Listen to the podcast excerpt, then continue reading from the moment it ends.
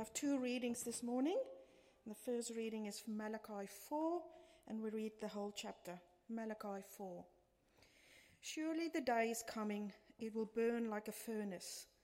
All the arrogant and every evildoer will be stubble, and the day that is coming will set them on fire, says the Lord Almighty. Not a root or a branch will be left on them. But for you who revere my name, the Sun of Righteousness will rise with healing in its rays, and you will go out and frolic like well fed calves. Then you will trample on the wicked. They will be ashes under the soles of your feet on the day when I act, says the Lord Almighty. Remember the law of my servant Moses, the decrees and the laws I gave him at Horeb for all Israel? See, I will send the prophet Elijah to you before that great and dreadful day of the Lord comes. He will turn the hearts of the parents to their children and the hearts of the children to their parents, or else I will come and strike the land with total destruction. Our second reading is Luke chapter 7, verse 1 to 35. Luke 7, 1 to 35. When Jesus has finished saying all this to his people who were listening, he entered Capernaum. There, a centurion's servant, whom his master valued highly, was sick and about to die. The centurion heard of Jesus and sent some elders of the Jews to him, asking him to come and heal his servant. When they saw, came to Jesus, they pleaded earnestly with him. This man deserves to have you do this, because he loves our nation and has built our synagogue. So Jesus went with them. He was not far from the house when the centurion sent friends to say to him, Lord, don't trouble yourself, for I do not deserve to have you come under my roof. That is why I did not even consider myself worthy to come to you. Say the word, and my servant will be healed. For I myself am, am a man under authority, with soldiers under me. I tell this one, Go, and he goes, and that one, Come, and he comes. I say to my servant, Do this, and he does it. When Jesus heard this, he was amazed at him, and turning to the crowd following him, he said, I tell you, I have not found such great faith even in Israel. Then the man who had sent, been sent turned to the house and found the servant well.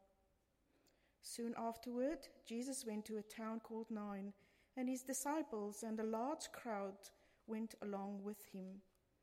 As he approached the town gate, a de- dead person was being carried out, the only son of his mother and she was a widow, and a large crowd from the town was with her. When the Lord saw her, his heart went out to her, and he said, Don't cry. Then he went up and touched the bier they were carrying him on, and the bearers stood still. He said, Young man, I say to you, get up. The dead man sat up and began to talk, and Jesus gave him back to his mother. They were all filled with awe and, pray, and praised God.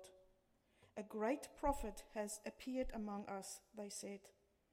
God has come to help his people. The news about Jesus spread throughout Judea and the surrounding country. John's disciples told him about all these things. Calling two of them, he sent them to the Lord to ask, Are you the one who is to come, or should we expect someone else? When the man came to Jesus, they said, John the Baptist sent us to you to ask, Are you the one who is to come, or should we expect someone else? At that very time, Jesus cured many who had diseases, sicknesses, and evil spirits, and gave sight to many who were blind. So he replied to the messengers Go back and report to John what you have seen and heard.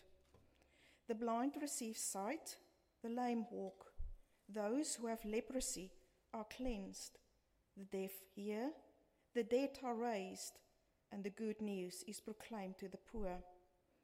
Blessed is anyone who does not stumble on account of me. After John's messengers left, Jesus began to speak to the crowd about John. What did you go out to see, into the wilderness to see? A reed swayed by the wind? If not, what did you go out to see?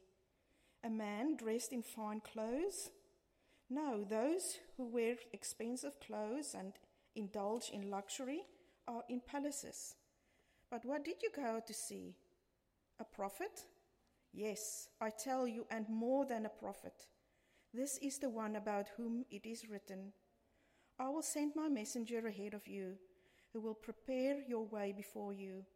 I tell you, among those born of women, there is no one greater than John. Yet the one who is least in the kingdom of God is greater than he. All the people, even the tax collectors, when they heard Jesus' words, acknowledged that God's way was right, because they had been baptized by John. But the Pharisees and the experts in the law rejected God's purpose for themselves, because they had not been baptized by John. So Jesus went on to say, To what then can I compare the people of this generation? What are they like? They are like children sitting in the marketplace and calling out to each other. We played the pipe for you, and you did not dance. We sang a ditty, and you did not cry. For John the Baptist came neither eating bread nor drinking wine, and you say he has a demon. The Son of Man came eating and drinking, and you say, Here is a glutton and a drunkard, a friend of tax collectors and sinners. But wisdom is proved right by all her children. Look, if you've not met me before, my name's Peter. I'm one of the pastors here. It's great you're with us, but please definitely keep that part of the Bible open, Luke chapter 7, and uh, let's pray and we'll get stuck straight into it. Let's pray. Heavenly Father, thanks for your word, and again, it is, it is a light to our path, and we do ask, Father, that we'd listen to it carefully, have ears to hear, that can know it and love it and follow it. And we pray this for Jesus' sake. Amen. Now, look, I want to start to you, start this morning by talking to you about being prejudiced. It's a hard thing actually to talk about being prejudiced because it's seen as such a negative word. Uh, prejudice is a word, you can almost hear it, it's pre-judging is what the word means, pre-judging. It's when people have a preconceived opinion, a judgment before the facts, often without the facts. It's the idea that you have a fixed mind of what the other person or other thing will be before you get there. Now, what most people don't grasp hold of and what makes them so upset about prejudice is why other people can be so prejudiced while I myself can be so open minded. Uh, and one of the reasons we don't grasp hold of that is because in reality, being prejudiced is normal. It's actually very normal. I would argue that it's very hard to be a normal human being without being prejudiced at all. I would actually argue it's a necessity. It's a necessity because what I mean by that is whenever you come to a new situation in life, a brand new experience, something you haven't had before, whenever you come to something like that, you never ever come as a blank sheet of paper. As you live your life, new facts and new experiences, they are not written on your mind as if your mind was just a blank sheet. No, you write those new facts upon it. It's much more like you have a filing cabinet as a mind, full of categories full of all these different drawers that you put your ideas into. And so as you live your life and you, you already have a view of life, uh, sometimes people call it a worldview, uh, a way of understanding and, uh, of the world. So you're not a blank sheet. You always come to new information with some kind of framework that already exists in your mind. And you bring that framework to the new bits of experiences and information you come to. And then you slot that new bit of information into the framework that you've already got in your mind, which means that you never ever approach anything like as a blank sheet of paper. You never approach anything without prejudice because you've always got some prejudgments already made. And look, this can be actually quite helpful. It Can be quite negative, we'll get to that soon, but it can be quite helpful. Uh, even like if you're here today and this is the first time you've come to Wagga Evangelical Church, Uh, we are glad you're here. It's just great that you've come. You're most welcome. We'd love to see you back. Um, but it will be a new experience for you. And as you come to that experience, you'll have had some prejudgments already made before you walked in the door. You had some preconception that you weren't walking into a cafe, so you didn't come with those kind of expectations. You had some framework that this, this isn't a cinema. You, go, well, look, it's, it's a church, so it's about religion. It's going to be something about God. That's one of your that's most likely one of your preconceptions, one of your pre, your prejudices. Um, it's a Christian church, so Jesus is going to be important. Uh, maybe your preconception was we'd have a religious-looking building. Uh, all sorts of prejudgments that you would have, in fact, made. Some prejudice you would have had before you walked in a framework of thinking. And now that you've walked in, though, now, you now you've got to face the facts of what it actually is. And as you come to experience the facts, the prejudgments can help you understand and get a good grasp of what is happening here.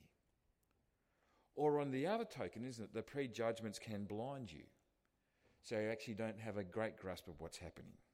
That's the unpleasant side of prejudice.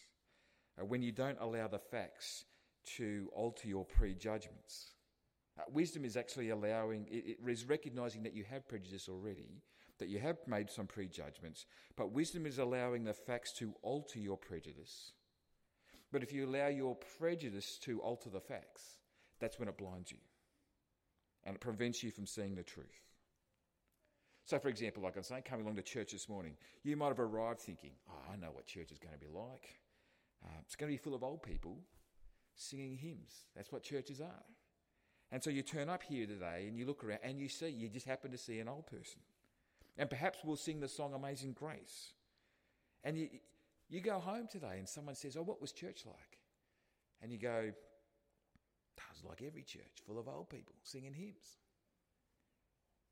That, that's, a, that's, a, that's a moment when you are so committed to your prejudice that church is full of old people, that even though you're sitting amongst all sorts of young people, you don't see it. You're blinded to it by your prejudging, by your prejudice.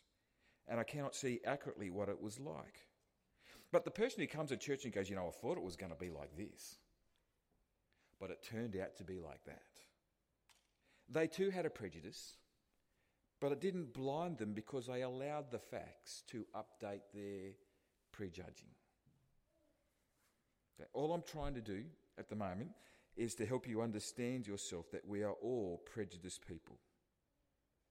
And it actually can help us take on new information. But it can work against you severely if you won't allow the facts to update your prejudice. What we need is a prejudice that won't blind us.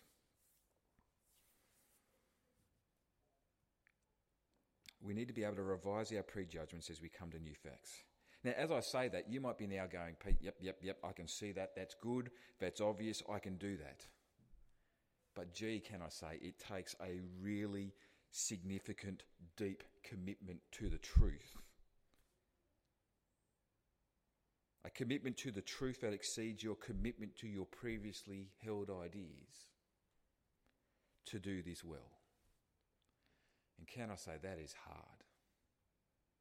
It is easier when you are younger because you're still forming that framework and how you understand the world. But the older you get, the more committed you are to your own ideas, and the more committed you are to your currently held framework, that established framework of thinking. And so the older you get, the more you tend to get into a rut where you say, Look, the way I worked it out back then, that's the way it always is. You you actually need to be someone who's mature enough to allow your prejudice to be actually informed by the facts of what you see around you. Now, look, I start like that this morning, not because we're doing an English lesson on prejudice or anything like that, because in Luke's gospel that we're looking at today, we're going to see prejudice in action. We're going to witness it in other people. We're going to see it done well, and boy, are we going to see it done poorly at times as well. And as we see it, and as it's exposed to us in this chapter, what it will do is expose our own prejudice at the same time. And so we'll need to all be doing prejudice well. And I hope I've already started you to do it well this morning because um, I'm, I'm hoping that you've all, you've all just been able to assimilate some new information about prejudice. I hope I've changed your prejudice about prejudice. That's what I hope I've done so far. To help you kind of prejudice is often seen as only ever negative as negative word, but it is actually a neutral word. Because, and because it's been done so poorly for so long, it's now just a negative word. It's a bit like discrimination, isn't it? Discrimination is a neutral word because it's been done so poorly for so long. But you know, we have that line that you know, um, he's not a very discriminating person, by which we mean, gee, they've got poor taste. Because they can't discriminate between poor quality and good quality. And you can see discrimination is a kind of neutral word. It has a positive and a negative element to it, just like prejudice. Okay, that's enough of setting the scene. Come with me to the Bible, Luke chapter 7. In this chapter, what Luke does is show us a number of responses to Jesus a number of prejudiced responses to Jesus because people have made prejudgments about him before they've met him. And one of the things we're going to see is is Jesus bigger than their prejudgments that they'll need to revise their judgments? You bet he's going to be bigger. He's always bigger. And of course, we're going to see are they willing to change? Here's the first one. Look at Luke chapter 7, verse 1. Luke chapter 7, verse 1. When Jesus had finished saying these things to all the people who were listening, he entered Capernaum.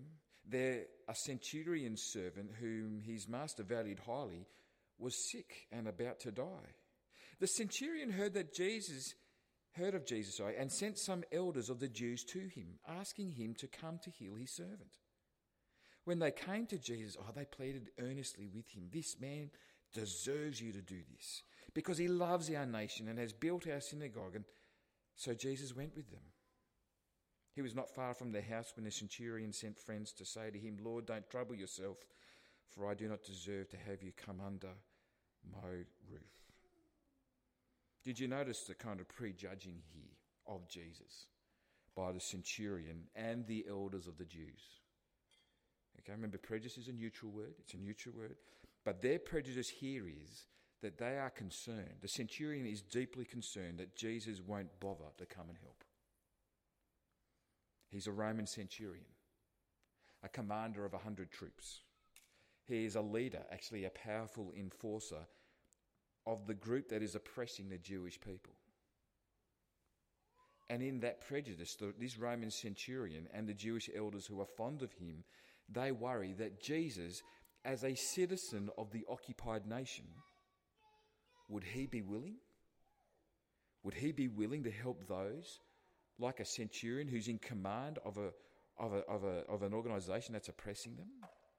And so the centurion doesn't come himself because of his prejudice. He's concerned. And he sends some of the Jewish leaders, hoping to overcome Jesus' prejudice, or what he thinks Jesus' prejudice might be of him. And so these Jewish leaders come and they speak highly of the centurion. He loves our nation. He built our synagogue. And they beg Jesus to come and look, if you've been reading the rest of Luke's gospel like we have, you know the compassion of Jesus. You know his care not just for the Jewish nation, but for the Gentiles. He's willing, and he goes. And this decision of Jesus being willing to go has a profound effect on the prejudice, it seems, of the centurion. He knows now that Jesus is willing, that he's not going to hold, that Jesus' prejudgment of him isn't going to hold him back from coming to help. And so this, this is prejudice done well, where the centurion goes, I know he's willing, I know he's able to help. Look, I'm a man in power. I know what it's like to be in power, in authority. And so we read in verse 6 that when he was not far from the house, the centurion sent some friends to say to him, Lord, don't trouble yourself. I do not deserve to have you come under my roof. That is why I didn't even consider myself worthy to come to you. But just say the word and my servant will be healed, for I am a man under authority with soldiers under me. I tell this one goes, and he goes, and that one come, and he comes. I say to my servant, do this, and he does that. And, and Jesus stops everybody on the walk to teach them about the right response to him. And he says to the people, look at verse 9, when Jesus heard this, he was amazed at him, and turning to the crowd following him, he said, I tell you, I've not found such great faith even in Israel. And then the men who had been sent returned to their house and found the servant well. Because what the centurion could see is that Jesus wasn't healing people with some magic tricks. It's not like he had an elixir of life some magic potion that he was healing people with. What, what this centurion saw that G- was that Jesus had authority. An authority far beyond the authority the soldier, the, the centurion had, far beyond what the Roman emperor had. This Jesus had authority over creation itself, and he just gives a command, a word, not just to a human being, but to an illness. And the created order must obey. And Jesus is very clear to the crowd. He says, No matter what your preconceives are about me and the kind of authority I have and what the right response is, I tell you, this centurion has the right response the response of deep trust, which is the response of faith. That's scene one, response one. Come to scene two. This time it's the scene with that widow there. Uh, uh, clearly, a widow is someone whose husband has died. So she's a, she's a single woman now, but not only is her husband dead, but we read in this situation that her one and only son has also died. And it's time for the funeral. And while we might not initially see it, gee, this is, we, we know it's a hard moment, but this is a harder moment than you'd even, re, than, you, than it immediately meets the eye. And the reason we don't see how hard this moment is, is because of our prejudice. For we come to this story, this scene, with a good prejudice. It's a prejudgment in our minds that says widows matter. Christianity is where this prejudice comes from because the Bible keeps telling us that God cares for widows and orphans. And so Christians have got a pretty good track record actually of looking after widows and orphans. But in many cultures, in many countries, widows and orphans are not so highly valued. In fact, rather than being seen under the special care and affection of God, they are often seen in quite the opposite, under the judgment of God. And even here, in this scene with Jesus here, many of the people going to this funeral may well have been thinking that. For you see, this widow has one child, one son that's now dead, and to the Jewish mind in the first century, the judgment of God could have easily, this is the judgment of God on her. Because all her hope for the future has now been destroyed. Her inheritance in the promised land has God, because when she dies, there'll be no one to carry on her name, no one to carry on her husband's name, no one to occupy the land that was given to them by God, actually passed down through the generations. It's going to be sold and given to the government because there's no inheritor. It's a devastating moment. It's one we don't easily see because our, our time in history actually is quite is an odd time in history because we live in a time now where more and more couples are choosing not to have any kids at all. There's, there's a bit of that going around. But also lots of couples who uh, may be choosing to have fewer and fewer children. It's quite an unusual time in history. And why is it like that? Well, uh, fundamentally, I think it's because in the Western world, people are selfish. And they live for themselves and they live for the moment and they live for their pleasures. But back in the first century, in Jesus' day, the Jews did not live like that. They lived for tomorrow, not for today. They, lived, they didn't live for themselves, they lived for the nation. And they lived for the fellowship of God's people. And they didn't live for pleasure, they lived for the inheritance, the inheritance that God gave when He gave the promised land to them. And for every single family, their great pride and joy was their blocking of land that their family had with their name on it. They had received it from God. It was passed down through the generations, and so their family would be on this block of land forever. And now, for this widow, her future lay in her son, and he is now dead. And as he was the only son, so the future, in fact, the eternal future in the promised land in their minds, was destroyed. Do you feel the plight that this woman is in?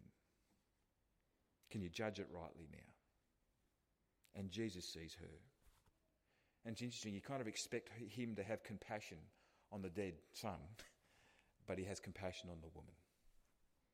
And he saves her as he raises her dead son back to life again. But in that scene, as glorious as that moment is, and please hear the critique of what you live for and hear the greatness of Jesus and just how great his compassion is. How, but in that scene, I want you to notice the response of the crowd, the, the funeral crowd who was there. Look at very closely at verse 16, because here it is. When Jesus raised the dead boy back to life again, verse 16, they were filled with awe and praise God. A great prophet has appeared among us, they said. God has come to help his people. Now, why would they come to that conclusion? To conclude that a great prophet has appeared among us. And then why would they further conclude that God has come to help his people? Why come to that conclusion? It's because of their prejudice. That's why. They're Jewish people, and so they see a man who raises the dead and they think prophet. Because in the Old Testament, the people who raised the dead were the great prophets Elijah and Elisha. They also raised the dead. If you go back and read 1, 1 Kings in particular, 1 Kings 17, you'll see that Elijah raises, of all people, a widow's son. So similar. That's their framework, right? That's their, their, their, their worldview, that's their prejudice. And so they, they see Jesus do such a similar thing. They go, oh, it's a prophet. It's one, more than the prophet, it's one, it's one like Elijah. And because it's one like Elijah, they go, God's going to come and visit his people soon. That's because at the end of the Old Testament, in the last chapter of the Old Testament, in that last chapter of the Old Testament that Sal just read for us, you hear that before God comes to visit his people, he is going to send his servant Elijah. And so, with that framework and with that worldview and with that prejudice in place, that is how. That is how they coped with the new information that they just saw, because no one sees someone dead raised to life again very regularly, right? New information. That's how they processed it. Processed it with wonder and amazement. That's fantastic. Not yet faith, but at least seeing that God's coming. Which brings us to scene three, which is now the response of John the Baptist. And John's response is doubt. Look at verse 18. Look at verse 18. John's disciples told him about these things. Calling two of them, he sent them to the Lord to ask, Are you the one who is to come? Or should we expect someone else? Now, if you're here today, and you're not quite sure who John the Baptist was, it might be a little bit of help to know a little bit of kind of background about him. It's, it's helpful to know that in his day, I mean, he was huge. He was huge. Huge because people just recognized him clearly as a prophet. That's what they could see in him. Um, Israel, in, in John the Baptist's day, Israel, they hadn't had a prophet for 400 years. And when John came and he looked like a prophet and he spoke like a prophet and he was a prophet, then the people knew it. Everyone was like, this is great. And they just, he was huge and they flocked to him. And he spoke to the people and he spoke some strong words. He spoke very hard words, actually, true words, but hard words to hear. He came to say to people how they failed God, how they'd failed to give God their, his right place in their life. He pointed out their hypocrisy, their selfishness, their greed. He did it without compromise. He spoke fearlessly. He spoke of their outright rejection of God, and it caused a massive stir. And there were many who heard what he said, and they were cut to the heart. It rang with the news he spoke rang with such truth and integrity that it shook them out of their apathy. Now, which is often the case, is that sometimes we really do need to hear the truth spoke bluntly to us to help us see with clarity. That's John the Baptist. But of course, when someone speaks as bluntly as that, well, not everyone's interested in the truth. And many people found him quite uncomfortable and inconvenient. And some of the leaders in particular who found him so inconvenient they arrested John and put him in the prison. And by the time you get to Luke chapter 7, John the Baptist has probably been in prison for about a year. And from that prison cell, he hears of all these things that Jesus is doing up in Galilee. No doubt he's amazed by what, he's hear, what he hears. But he's also troubled, which is why he grabs some of his followers and sends them to Jesus to ask, Are you the one to come?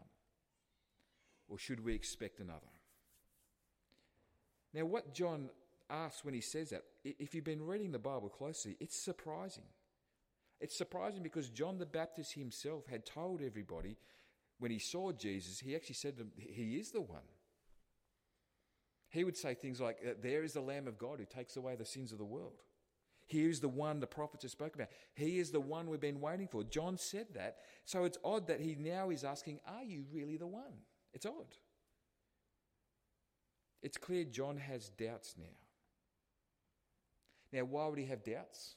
You could probably answer that question for me already. It's because of his prejudice. He expects with the coming of the one, the one who would bring in God's kingdom, he expects a time of judgment to arrive. A time when God will be coming with his axe to chop down the tree and put it into the fire. He's expecting the overthrow of the forces of evil. And it's not an out of place prejudice. Because we did read, we did get Sal to read that last chapter of the Old Testament, didn't we, in Malachi chapter 4? Have a look on the screen at verse 1 of Malachi chapter 4. It says, Surely the day is coming. It will burn like a furnace, and all the arrogant and every evil doer will be stubble, and the day that is coming will set them on fire, says the Lord Almighty. Not a root or a branch will be left to them. That day is coming. But that same chapter uh, in Malachi chapter 4, look at that same chapter just a few verses later in verse 5 says, Look, before that day arrives, see, I will send the prophet Elijah to you before that great and dreadful day of the Lord comes. Now, John the Baptist was that Elijah who was to come. He dressed and ate and spoke like Elijah. He was the one sent to prepare the way. And in his mind, surely he's thinking that, well, now's the time where every evildoer will be stubble in John's preconceptions or his prejudging or his prejudice, now is the time where God is going to squash all evil. And he's got doubts because he's sitting there in prison under the arrogance of an evil man who will very shortly behead him. Living in a country oppressed by evil people and he is expecting the overthrow of that evil. And yet, what does he hear about Jesus? Oh, he's healing people. He's even healing a Roman centurion servant of all people. Jesus, we don't need you to come to heal. We need you to gather the army. We need to start the revolution. And so he has doubts. And what I want to highlight here for you is that how fantastic the Bible is because here is John the Baptist, one of the greatest prophets that has ever lived. Well, he be, he be, he be said soon, the greatest prophet that ever lived. And what he is doing is he is doubting Jesus. And what I love about the Bible here is its honesty. What strikes you when you do read the Bible for yourself, you will find it to be incredibly honest, that it never smooths over the cracks. It shows you the cracks as they are, it tells you the truth warts and all. And here's a great warts and all moment when John the Baptist, of all people, is experiencing doubts. And it's great for us to see because you know what it means for you and me? That we can be honest. That if you're having doubts, you can be honest about that.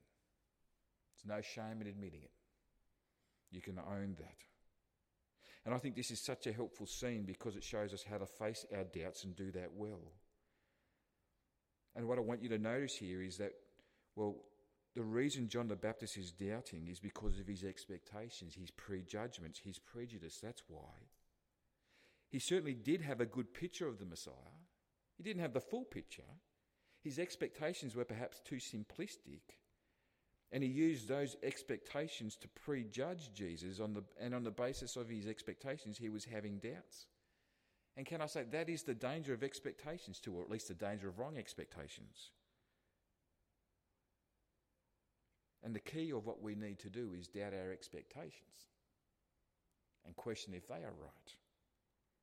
This happens so easily today, doesn't it? Um, somehow, some people have got into their heads that God, if He was really loving, then look, there are certain things that ought to happen in this world. If God was really loving, then He ought to keep me healthy and make me happy and remove all my problems. And when that doesn't happen, well, God can't be loving or God's not there.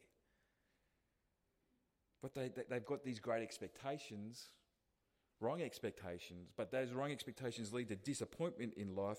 And what's the answer to that disappointment? The answer is to understand that your disappointment comes from your prejudice, comes from your expectations, and instead of doubting God, what you ought to do is doubt your expectations. Doubt yourself and your own prejudices. I think that's what John does. He has his doubts caused by his expectations, caused by his prejudices, and he doesn't write Jesus off. He comes to test his prejudice. He comes to ask, Are you the one? Have I got this right? Are my prejudices correct? He has a sense to doubt his expectations and to allow the facts to alter his prejudice. It's prejudice, prejudice, prejudice done well. And so Jesus basically says to him, Look at the facts, look at what's happening. And so look at chapter 7, verse 22. So he replied to the messengers, Go back and report to John what you've seen and heard. The blind receive sight, the lame walk, those who have leprosy are cleansed, the deaf hear, the dead are raised, and the good news is proclaimed to the poor. Blessed is anyone who does not stumble on account of me. And Jesus is effectively saying, John, don't just think Malachi. Remember Isaiah. We've just been preaching through Isaiah last term. Remember Isaiah, the servant, the suffering servant, the capital S servant. Remember Isaiah 35. Remember Isaiah 61. Jesus affects, I am the one. And when the followers of John walk away from uh, Jesus here and go back to John, it brings us to our fourth and final scene, where we see this time prejudice done very, very poorly. This is the nasty side of prejudice where people don't allow the facts to alter their prejudgments, but instead allow their prejudgments, their prejudice, to alter the facts. And so they are blinded by their prejudice. For as these, walk, as these followers of John walk away, Jesus turns to address the crowd. And he says, look at verse 24. He says, After John's messengers left, Jesus began to speak to the crowd about John. What did you go out to the wilderness to see? A reed swayed by the wind? That is, someone with no backbone? Did you go out to see someone who just told people what they wanted to hear? No, no, no. He says, you went, did, you, did you go out to see a man dressed in fine clothes? He says, No. Those with expensive clothes and indulge in luxury and palaces. But what did you go out to see? A prophet, Jesus says. Yes, I tell you, more than a prophet. This is the one about whom it was written, I will send my messenger ahead of you, who will prepare your way before you. He was a prophet preparing the way for God to come, just like Malachi had foretold. That is why John will, Jesus will go on to say that John is the greatest born of woman because he is the last in a long list of prophets who all pointed to Jesus, and he's the greatest because he is the closest to the last one. He is the hinge, really, between the Old Testament and the New Testament. He is the one who said, Not only is the one coming, but the one is here. But you see, the sad thing is that for that generation of people that, uh, that are the crowd following Jesus, John, Jesus wants to show that, gee, when John burst onto the scene, you were amazed and you went out to see a prophet and you flocked to him, but in time you cooled off. And now Jesus, he bursts onto the scene and people flock to him. And Jesus is going to say, You're about to cool off on me too. And Jesus says to the crowd, You were right about John that he was a prophet, but when you went cool on him and when you went cool on me, it's not good. And so he says in verse 31, look at verse 31, Jesus went on to say, To what can I compare? To what then can I compare the people of this generation? What are they like? It's a great question. He's saying, what, what are you guys really like? What is your generation like? We love that question in our day and age, don't we? You know, we're Gen X, Gen Y, the millennials, we've got boomers. Uh, we love to think about what a generation is like. He said, What's this generation like? And get this, he says, This is what they're like whingers, complainers, and childish. That's what they're like. Look at verse 32. He says, This is what they're like. They are like children sitting in the marketplace and calling out to each other. And we played the pipe for you, and you didn't dance. And we sang a dirge, and you didn't cry. And Jesus kind of get us to imagine, you know, kids playing in the marketplace. There's, you know, two groups of kids playing in the marketplace. One group of kids, they're playing weddings. Right, they're playing weddings. There's another group of, group of kids, they're playing funerals. And what's happening is that one group will not cooperate with the other group. And so the childish whinging and complaining and grumbling just goes on and on and on. And Jesus says, That's what you were like. That's your generation. The complainers, the ones who are playing their own game the way they wanted to play it. And when others don't go along with their game, when others won't dance to their tune, they just whinge and complain and grumble. And Jesus says to the crowd, That's your generation. And so look at verse 33. He explains it. He says, For John the Baptist came neither eating nor drinking wine, and you say he's a demon. The Son of Man came eating and drinking, and you say he's a glutton and a, and a friend of uh, and, a, and a drunkard and a friend of tax collectors and sinners. His point there is John the Baptist came and initially they loved him, then they went cool on him. And why? Because he wouldn't dance to their tune. He did not fit their cultural norms, their religious customs. He did not play their game their way, and so they complained. And Jesus came, as different as he was from John, prepared to party actually with the outcasts of society, but he too aroused grumbling and complainers because, in a different way, he didn't sing their song either or dance to their tune. The point being that this generation was so taken up with playing the game of life and playing it their way by their own rules that they wouldn't recognise a very different game, a far more important game. Because Jesus and John were dancing to God's tune, singing God's songs in God's way at God's time and yet because of the crowds, that generation's prejudice, they cool off on Jesus and refuse to follow him.